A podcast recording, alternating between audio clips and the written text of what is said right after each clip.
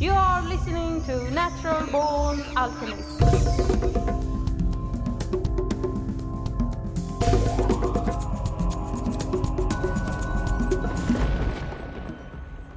Welcome to episode number 317 of the Natural Born Alchemist podcast. My name is Alex and I'll be your host. I've actually been growing some psilocybin mushrooms and I haven't tasted them yet, but uh, they're currently drying out. But there will be mushroom talk on this episode because my guest in this episode is Amanita expert Amanita Dreamer, and we are going to talk about the magical and mysterious and sacred and amazing mushroom known as Amanita muscaria. You know, the one that's white with a red top and white dots. And uh, Amanita Dreamer has a lot of great information on her website if you want to start working with the Amanita. Just go to amanitadreamer.net. You can also uh, support the podcast if you want to become a patron or subscribe to the YouTube channel or follow in social media. All the links are in the program notes or on naturalbornalchemist.com. Anyway, here is Amanita Dreamer. So, thanks for being on the podcast. Thanks for having me. I appreciate the invitation. So, can you tell the listeners a bit about who you are and, and what you're what you're doing? So, my name is Amanita Dreamer, and uh, about three years ago, I was trying to come off of a benzodiazepine class of drugs. It, was a pretty heavy drug. I'd been on it for um, 10 years, trying to get off of it for five, and wound up just really not functional, suicidal, and was really close to pulling the trigger and leaving the planet. And I just heard this voice, for lack of a better word, that told me to go into the forest. And when I did, I found this brightly colored orange red mushroom. And I looked it up and found out what it was. And I took it, it saved my life. And I knew that there had to be thousands, maybe millions of people who were in the same situation and could have used it. So I I wanted to help spread the word about it and end misinformation on the internet. So I started a YouTube channel, made a video on how to prepare it because nobody had it right. And uh, I think one more about using lemon tek, walked away and just figured, you know, whatever. At least I did that much. Came back a couple of months later and there were over, you know, 600 people subbed to the channel, bunch of questions, and it just took off from there. And so my life is devoted to this now. And I have my own website, amanitadreamer.net, because of censorship by YouTube. I have my own store because of censorship by Etsy. And I have my own patron site because of censorship by Patreon. and here we are. I've heard this a lot talking to different people, especially if they're in, in the United States or North America, is that they often bring up, I used to be on benzo. Uh, so it seems like it's a very common uh, drug that they uh, try to push. Oh wow, I didn't know that was a mostly American thing. I do have a lot of people from England. Um, not necessarily the whole UK. It seems to be mostly England that they seem to also get it a lot. But you know, now that you mention it, that yeah, it really it really must be just like mostly an American thing. And I mean, but that doesn't surprise me. You know, capitalism. Well, I, I I'm not sure. Uh, I because it's English speaking. I mainly speak with with American and, and, English and that. So maybe I haven't spoken spoken to many French people. So maybe they have same problem there. But when people mention benzo, they often speak about suicidal thoughts. So it seems like a, a very bad uh, drug if that's like a side effect. And I know my wife at one point she didn't get that one, but she had a, an issue one time and she got some pharmaceutical and and when she only took it one time because she got suicidal thoughts right away and she never had that in her whole life so she got scared taking that stuff yeah after 10 years uh, i knowing what i know now it that class of drugs works on one of our senses that i am trying to educate people about that we don't consider as one of our senses that we're born with and that is your sense of awareness of your space and your your existence on the planet, your life force energy and your sensing of it. And when you get depressed or sick, it can withdraw and get small. And when you are full of life and joy and have goals, it's very large. And Amanita taught me that because it just really expands that.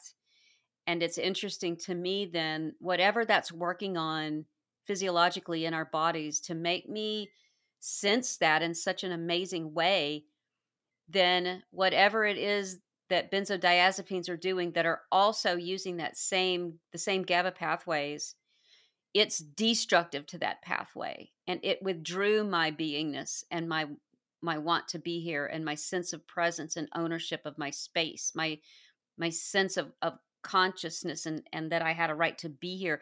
It withdrew to the point where I I felt very strongly that I needed to not be here. So I live in uh, the northern parts of Europe, and the Amanita is like a national uh, symbol, almost you could say, where I live. But it's also ever since I was a child, I've always known that it was dangerous. Don't touch it. Just look at it. And uh, it was only when I started working with psychedelics that I, I uh, had to unbrainwash my brain to understand that uh, th- this was wrong. But can you talk a bit about that because it, it's it's a very common piece of um, prejudice when when you talk about amanita that it's dangerous. Yeah, it um, there's interesting. A man named uh, William Rubel wrote a very lengthy paper about that, about how mushrooms, how he became a mycophobic sort of society and then why this one mushroom in particular. And after speaking with him, I, I understand it a little bit better now. But that was one of the most difficult things ab- about trying to take it the first time. And it wasn't that I was worried it was going to kill me because it would have done me a favor. I just didn't know how bad the death was going to be if all those things I read were right. And it turns out that not only is it not deadly, but it is the life affirming, life giving it is the mushroom of life. And a lot of it has to do with the austerity movement of the 1800s around the world, sort of coinciding with the Industrial Revolution and that push away from nature and natural things and that push toward modern medicine, modern, you know, for their time, and scientists trying to prove their value and their worth and help people understand that they really could make good drugs and good things to really help people. And they were sort of like in this fight for the minds of the people to trust them. And they went on this campaign, especially uh, the robber barons and all the people that had all the money. They had these vested interests in getting people to use their cars, their products, and their pharmaceuticals, and their doctors, and all of the things that they were putting money behind. It was the beginning of capitalism.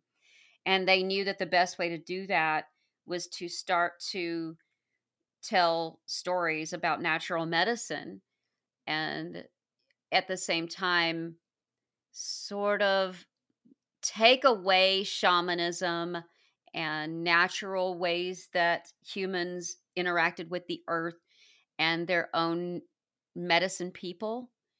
And if you can break that, that social structure and that dependence on that connection to the earth, then you have a much better chance of getting people to move to corporate medicine and corporate ideologies and the money sides of things. And it was all sort of happening simultaneously. And of course, it started well before that when uh, Christianity was first sweeping its way through Europe. And then also during the Industrial Revolution, you know, there were a couple of deaths, mushroom deaths, that the robber barons who owned the media really pushed and publicized as sort of a way to say, see, look, you can't trust the natural world. And that that was the message in those articles.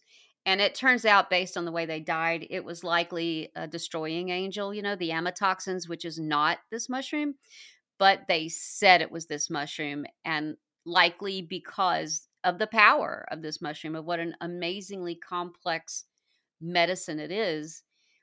it seems to me it's so amazing it would it would be one of the first ones to attack and sort of scare people away from and eh, i don't i'm not a conspiracy theorist this there's research behind this you would have to uh we can link maybe to william rubel's paper and i'm doing a documentary on amanita and i i interview him and he, he discusses this in it so it's this is sort of a well-founded theory i think of his and in America, it also happened near the same time that we were going through outlawing alcohol.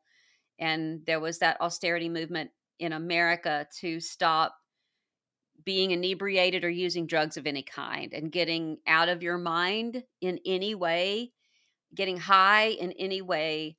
And that that movement worked. And that was the beginning of a lot of the issues that America now has and our that our drug laws are based on.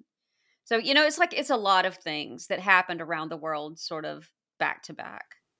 So, would you say then it's not dangerous to eat right from the ground, or, or do you mean after you've uh, dried it out or done something to it?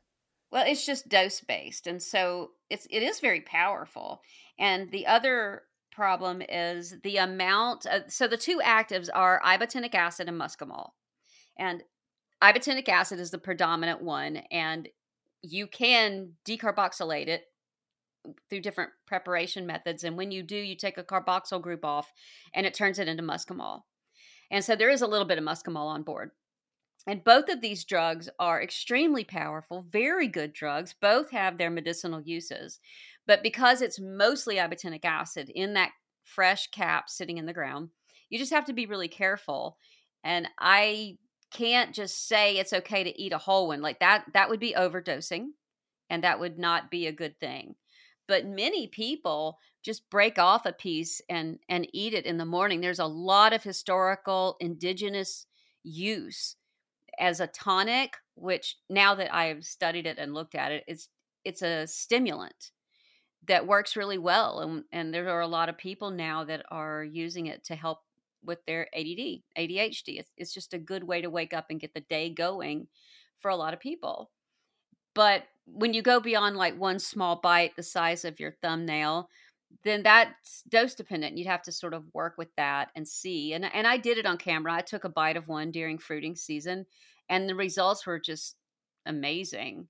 If anyone's ever seen that movie Limitless, um, this it felt like that drug, that made up drug in that movie Limitless, and I felt like I was in a gamma flow state, and I was able to problem solve multidimensionally and see things from many angles and points of view and run different scenarios. If I do this, then this is going to be the result. If I do this, this will be the result.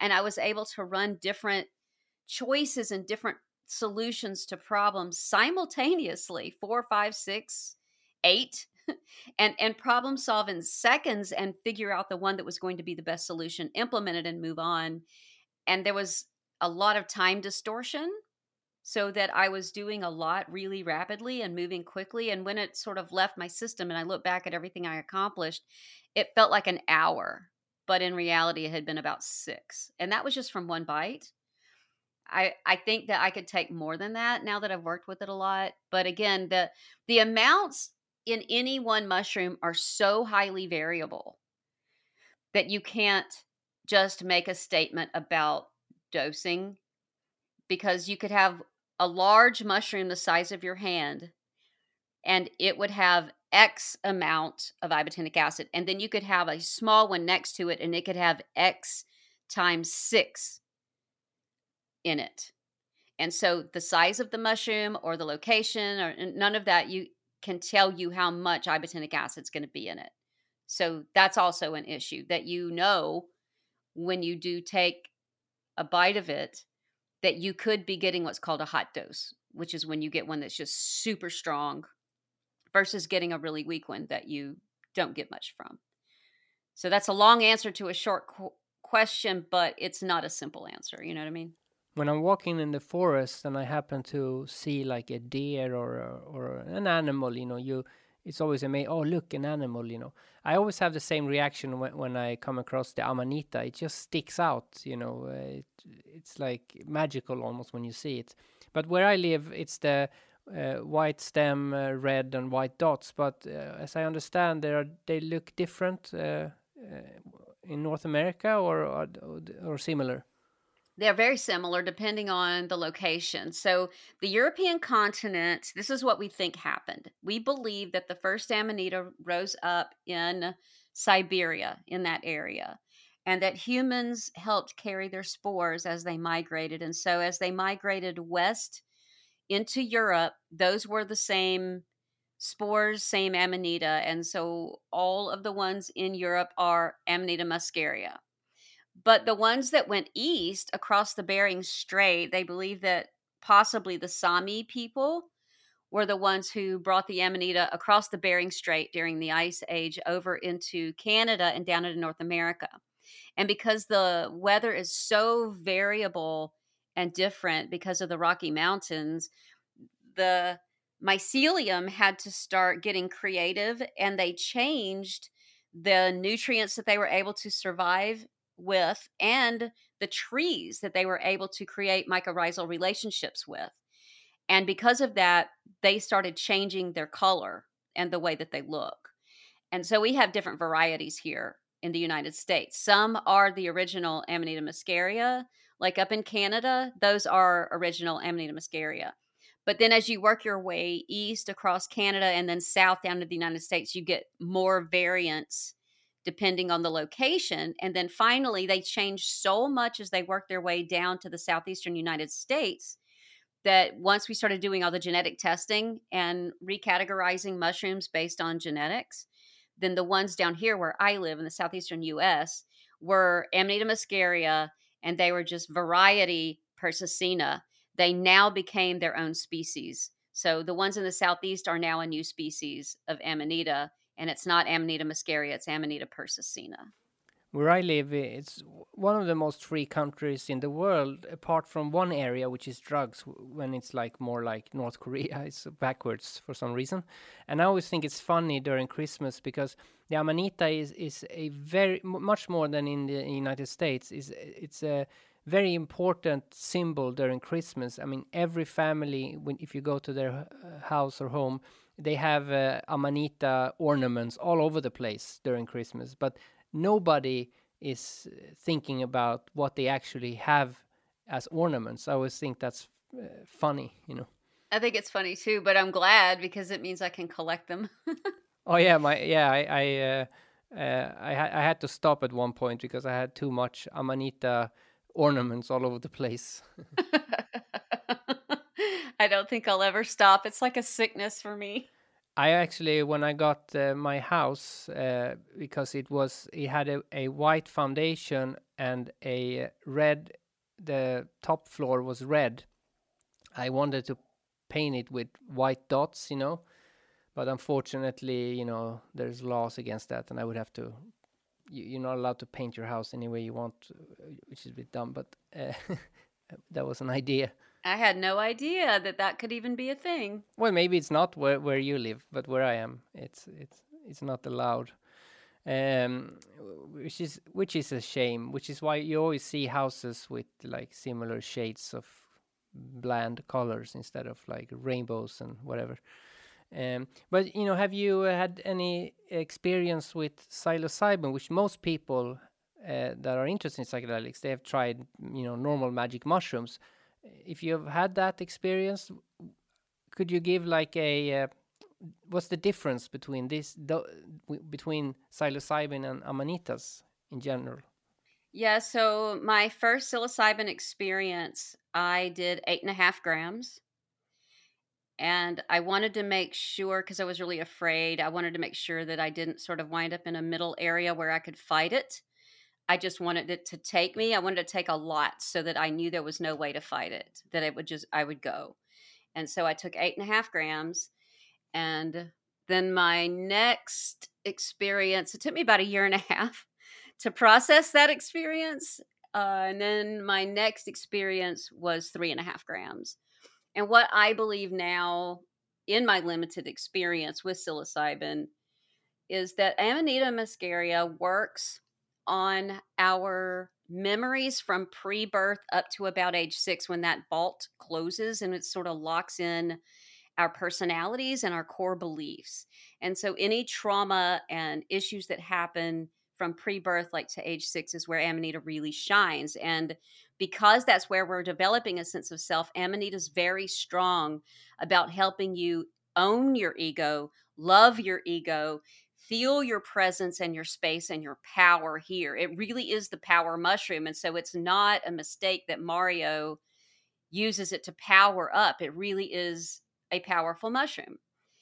And what I believe psilocybin does then is it will work on your relationship to others, where Amanita works on your relationship to yourself and potentially if you believe in past lives or maybe intergalactic existence and beings that you have been before, and then the elders and the ancestors. That's where Amanita is in relation to the self. And then psilocybin seems to be more of once you leave that that age range of six, seven, eight, and you start getting into that space where you really want to branch out and create relationships to other people and other living things, that it feels like psilocybin shines there. It helps you deal with trauma, that happened to you during that time or trauma and bad messaging that happened in your core years but is now affecting your interpersonal relationships. And it helped me it it was a very outward focused experience.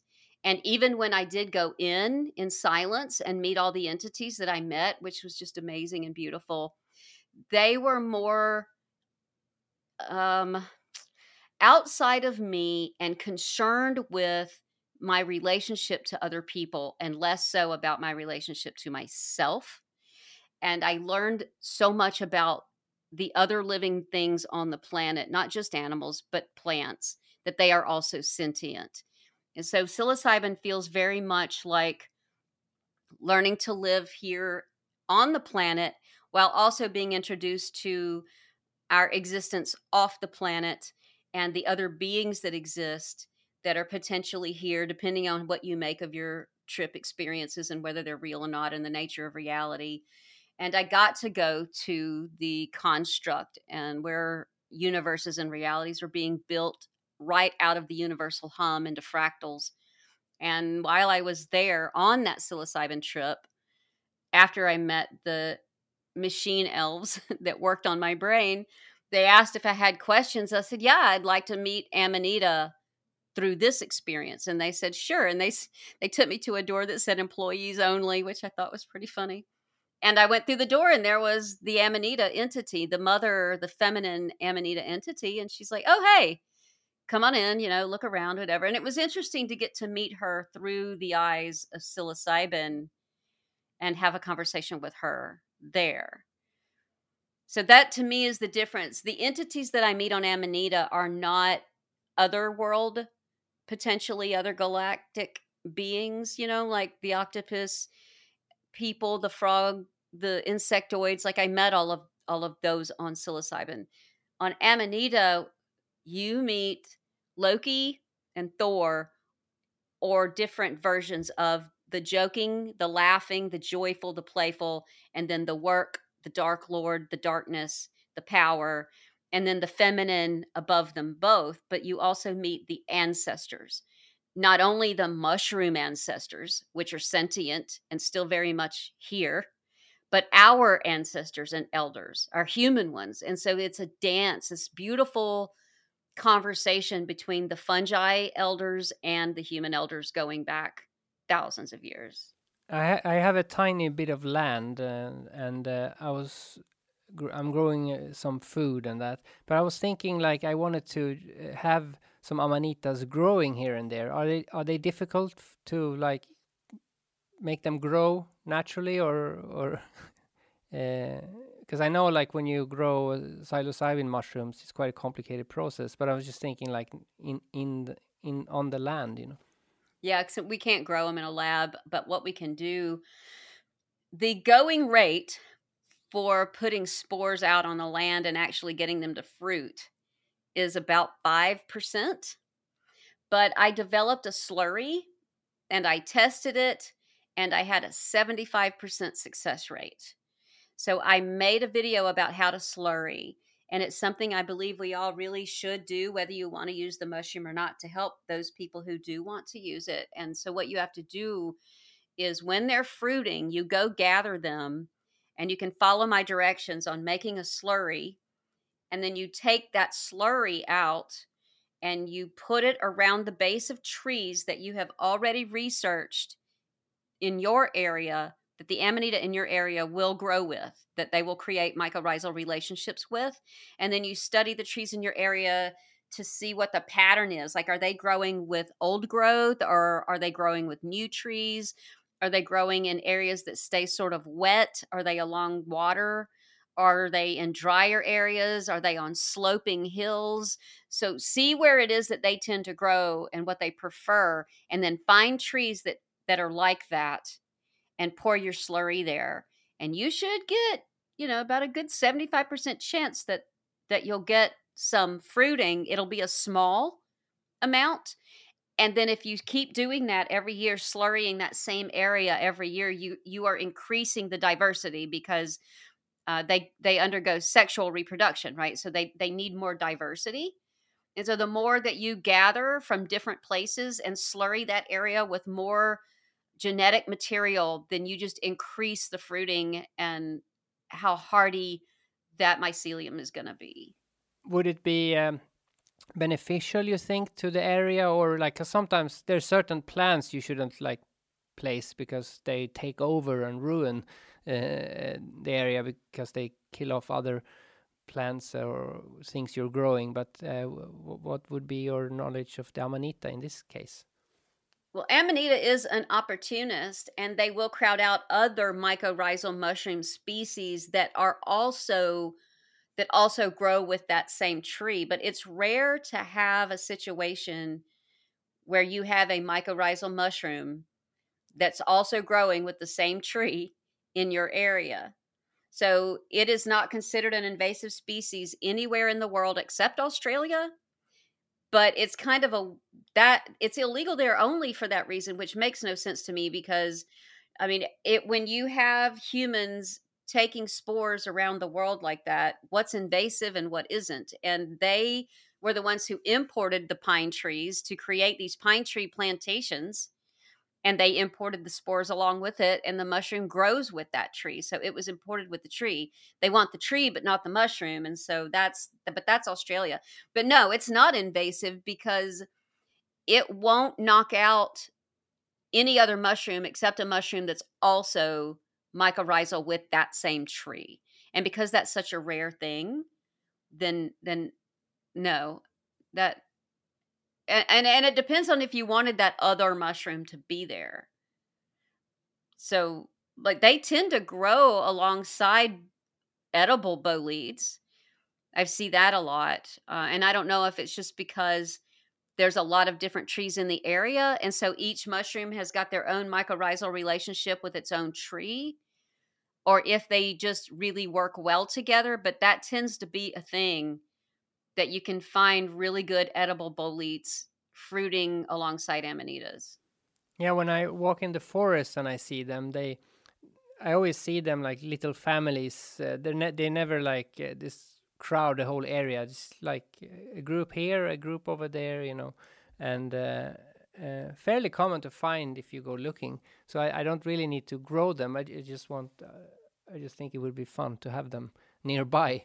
But um, uh, I don't know if they're like small children, if they take a bite, if that's not good. I, am not sure. I, so maybe wait a few years until my kids are a bit older. I don't know. I know that I dose my cats with it. I do rescues, you know. I have five cats and they all have some mental health issues from, you know, their babyhood and trauma that that they endured. And I've just watched this mushroom transform them very careful, you know, to start really, really small and they get really tiny doses. But they they really enjoy it. They want to eat it. And when I make the tea and give it to them, they they lick it right up.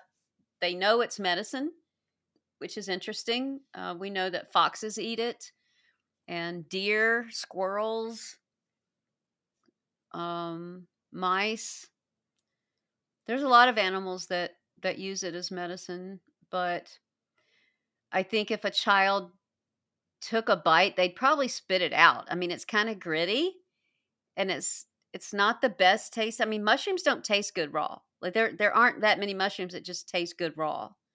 So I can't imagine a child, even if they were enamored with the color, that they would get past taking a bite and then continue to chew it with the dirt and the grit and the texture and the, the taste of it. Yeah, it's true. It's probably just like decades of of like my the society I live in, like war- warning me about this mushroom. You know, it's very hard to get rid of that like fear that's in your spine. You know, uh, because they really pushed it. I mean, because where I live, it's not like Australia. Where I live, there's nothing dangerous in the forest. If you're unlucky and you meet a, a moose or an elk, uh, uh, you know, it could be dangerous if it has kids and that. But I mean, like, there's nothing dangerous, no plant, no dangerous insects, nothing, uh, except the amanita, apparently, according to the official version. So uh, uh, it's a hard thing. It's also very hard. I think it would be to convince others here where I am anyway to to, try it uh, because of this reason, uh, which is a shame. But I'm also thinking like, in a sense, also good because I'm a bit, you know, I want it to be uh, not a criminal to use any of these natural substances, but I'm also seeing this negative trend with like uh, the stock market, psychedelics on the stock market, and trying to make uh, them into a pill and removing, making it wholesome, I guess is the term, and like uh, making it, uh, yeah, like a pharmaceutical drug, and and uh, having people take it in a sterile clinic or something like that. I, I have I don't like this development somehow. In a sense, uh, maybe I like it when it's underground, but it shouldn't be. I still don't think anybody should like get arrested for using it, of course. But uh, maybe it's good that it's like below the surface. I don't know. How do you feel about all all those developments? I agree. It's just it's a really tricky thing because I don't want to gatekeep it because I know so many people that need it and they're suffering. And I'm filming this documentary about it. And once that's released, I mean, that everyone's going to know about it, hopefully. And then there's that issue that, yeah, like there's the corporatization of natural medicines. And it's trendy right now, and everyone's jumping on it. And corporations are finding different ways to patent either like the process that they use to convert ibotenic acid to muscimol because in current thinking muscimol is the drug you want and society is completely missing the value of ibotenic acid. And so they're really pushing the muscimol side of this thing. Um, there are people that are trying to get a trademark and a law that says they're the only company that could package the raw or the powdered or the dried version of the mushroom and sell it. So there's different ways that that companies are all all of them are sort of in this race to be the first so that they can do that. And I'm conflicted about that because like you said, once you get something on the radar like that, then the government is going to have to start regulating and you come up to the FDA with with your papers and your testing and you want them to de- declare something about it, well then you've made governments aware of it. And then what are they going to do? Are they going to get greedy? Are they going to get fearful? Are they going to outlaw it? Are they going to start paying attention when people overdose and count how many people are overdosing and winding up in the ER or the emergency department and then use that as an excuse to make it illegal? Is money going to win? And and that's the other thing is as much as i have issues with corporations if our government wanted to move in the direction of making it illegal they would have to do so knowing that corporations have put millions of dollars into research to bring that product to market. And a lot of times governments aren't willing to to do that, especially if those corporations have the money to get their attention and to say you please don't do this. So in a way it's helpful to have corporations doing this. It's also helpful for people that are afraid that do see the conflicting information on the internet that have been told this is a dangerous mushroom but they do need help for their panic attacks and their anxiety or their depression or their pain that they're in or their migraines or whatever they're taking it for. And they want to be able to take it. They find my website, they find the mushroom voice, they find the products I sell, but they're still afraid. They don't know how to dose it because I can't tell them. They don't know what it's going to do because I can't make claims about it. They're nervous about buying it dried from one of one of my vendors they they trust my discernment but they get it and they don't know they don't trust themselves to make it. And so what a corporation offers them is a pill that has gone through testing and is standardized and it feels safe. And if that's what it takes to get people the help they need then i'm grateful for that. I'm grateful they have that. So it's very conflicting. I don't i don't see a, a clean answer so when it comes to those i mean like with uh, magic mushrooms, you like you said, you take eight grams and you understand how strong that is. So next time maybe you take three grams. But how can you how can you figure out your dosage with Amanita if each one is different? And and I mean, if you take a little and you notice it's not strong enough, and maybe you take more, or but you know, like when you when you have like a mushroom ceremony, you normally you, you're not sitting there eating constantly you know like you take it and then you wait but i mean how how would you figure that out? Yeah it's very different with amanita so you have to develop a personal relationship with the mushroom and this is where i think a lot of the problems happen with amanita is people just want to jump in and have a trip. They think that trip is supposed to be all muscimol and so they want to decarb it fully. They think that high dose is better and before having any relationship with this mushroom at all they'll take a high dose of muscimol and then they'll get sick or they'll wind up in the emergency room or something so what you have to do is start very small and talk to the mushroom and microdose it and develop a relationship with it. And the way that you do that is by making the tea. I have the recipe on my website, amanitadreamer.net, on the how to prepare. And if you take 15 grams and make one full cup or 240 mils of tea, then what you've done is it, as you weigh out that 15 grams and you pull from different dried mushrooms, right? You're reducing your chances of hot dosing and you're making a more normalized chemical solution by breaking off pieces of different mushrooms to get 15 dried grams on that scale that you're then going to make the tea with. And the when you do that every single time, then you have reduced the highs and the lows so that you have a more normalized averaged solution that will vary much less in potency each time you make it. And so that's pretty much the only way you're going to get any consistency in dosing. But the tea is only one way to take it. That's that's in that way you have made it about 30% decarbed. Um, drying may dry may convert about 10 or 15%. And then when you heat it in the tea, you may convert like another 30. And then you can do lemon tek. So we can get about between 70 and 80% converted. And what you can do is microdose and find your microdose and continue to increase your microdose. I have a microdosing protocol. You don't have to do the whole microdosing course, but once you feel safe with it, then macrodose, double or triple your microdose, and just keep going up until you feel like you've moved into sort of a trip space with it and i have a video on that and about how to find your dose and what that should feel like what a micro macro and heroic dose should feel like and then the sky is the limit once you know how you are going to react to the tea. And once you start to get gastric issues like crampy and that kind of thing, then you know that you've got to stop there because that's where you're having your issues with ibotenic acid. And at that point, you will need to switch over to doing a full muscimol conversion. And I have a whole playlist about the different methods of doing that.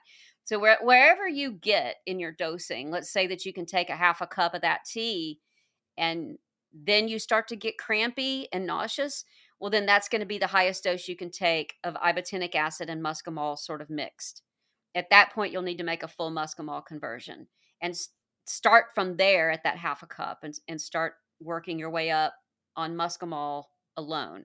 And that will definitely get into your trip doses. But you can also smoke it. Can you just say what you mean by um, conversion? So, converting that ibotenic acid to muscimol. So, when you dry a raw mushroom, the heat is going to start that process, but because you're drying it out, you're losing that wetness. And so the chemical reaction stops. So, you get a very limited amount of converting ibotenic acid to muscimol. And then when you simmer it in your to make the tea, you're going to convert another, say, up to 30% more of your ibotenic acid to muscimol. And then if you want to add lemon to it, then you're going to convert maybe another 20% or more, maybe. And so that's what I mean when I say conversion is getting turning ibotenic acid into muscimol, but you really should listen to the playlist about the importance of starting with a good mix of both because there's wisdom in the medicine of both sides before going to full muscimol. Full muscimol can be pretty brutal. It will get into the heart of your issues. And if you haven't already done gentler work on your inner core issues with both sides of this mushroom, with the joyful side of the ibotenic acid that can sort of ease the way and sort of chip away at this stuff, if you haven't eased into this thing and you just jump into the muscimol, a lot of people report it being a pretty bad experience because muscimol doesn't play around. It it will yank out what it is that you need to see and put it in your face and show it to you. And it can be really traumatizing and terrifying. So I don't I would like to ask people not to do that. To start with a mix of ibotenic acid and muscimol and just keep working with it in higher and higher and higher doses. Cool. That's very good advice.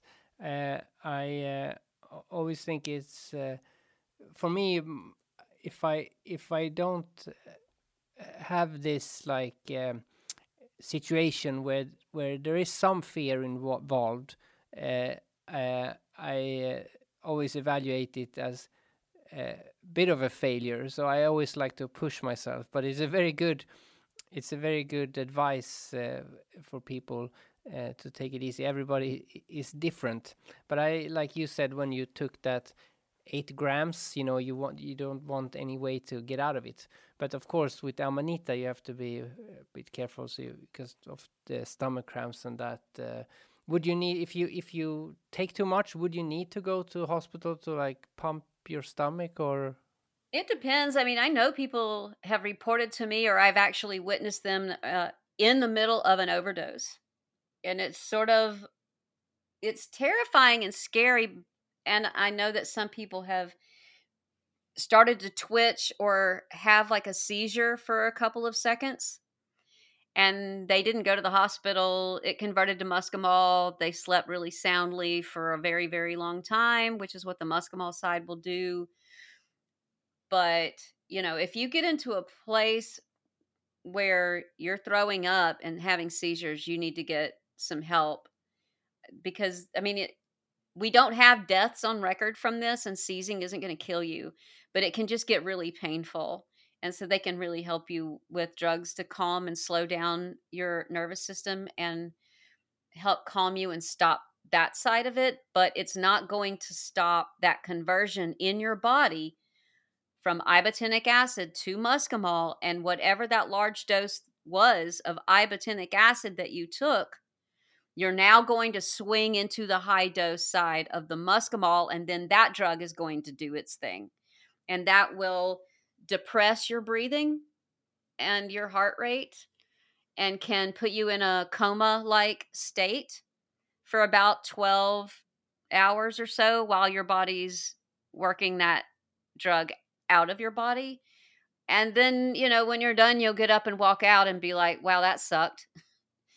so just maybe don't do that. Maybe just don't take a like a really big and there's nothing you can do like like for instance if you if you take too much cannabis you can like eat something sweet to lower the effect there's no no, no such thing you could do No, you're pretty much screwed. you just got to ride it out and live with it. But I will say that you know how if you have a really bad psilocybin trip and they if you go to the ER they'll give you a benzodiazepine which works on the the GABA pathways. It's a GABAergic drug. And that's the same pathways that Amanita works on. So if you want to hear a funny story, I'll tell you Amanita can stop uh, a psilocybin trip. You can use it for that. And I was in Canada. I had gone to a dispensary and bought some mushrooms. Never did get to use them because I was so busy harvesting amanitas. So the morning of the that I had to fly out, I had to get a COVID test. And I hated that I didn't get to use the mushrooms. So I was going to microdose. So I just grabbed a stem of one of the mushrooms and ate it as I left for the airport. By the time I got to the airport, I was tripping. I was like, this is not good. And I got in line to get my COVID test, and the colors were everywhere. And I had a fanny pack that had a galaxy on it. And the intake guy said, Hey, I like your fanny pack. I went, Woo! That's all I said. And I was just tripping. And he's like, Okay, can I have your, you know, passport or ID? And I was really scared. I didn't want to fly internationally tripping. And I remembered I had an Amanita tincture in my bag. So I took a lot of Amanita tincture, and within about 10 minutes, the trip was completely gone. That's very interesting, I think.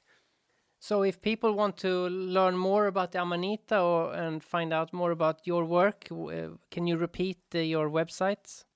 It is amanitadreamer.net. And that's where you can find all of the videos and information that you want to know about Amanita. If you want to get involved in any way, I've got a page for that. I have playlists and I have a free forum and I have a my patron community is Mushroom Voice and my store is Mushroom Voice. And if you want to buy anything that I make, that's how I pay my way because I give all my information for free. I do podcasts for free, I write articles for free, I make all my videos for free. My YouTube channel is mental health. I do nature walks, mushroom walks, arts and crafts, and creative videos, and videos to help uplift you and help you out if you're trying to deal with benzodiazepine withdrawal. So I have my hands in a lot of things, but the YouTube channel is Amanita Dreamer. So if you type in Amanita Dreamer, you'll find me. Well, thank you a lot for taking the time to be on the podcast. I really appreciate it. Thank you.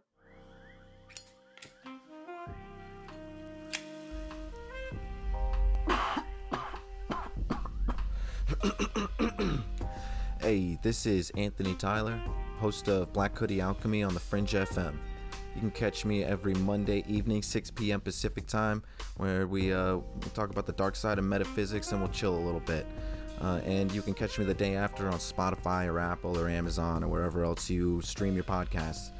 If you've ever wondered what someone like Carl Jung might say about serial killers or perhaps cryptids, then this is the show for you skeptical, yet open minded, empirical but philosophical. We are going to talk about some really weird stuff, so I hope you join me on Black Hoodie Alchemy. Take it easy.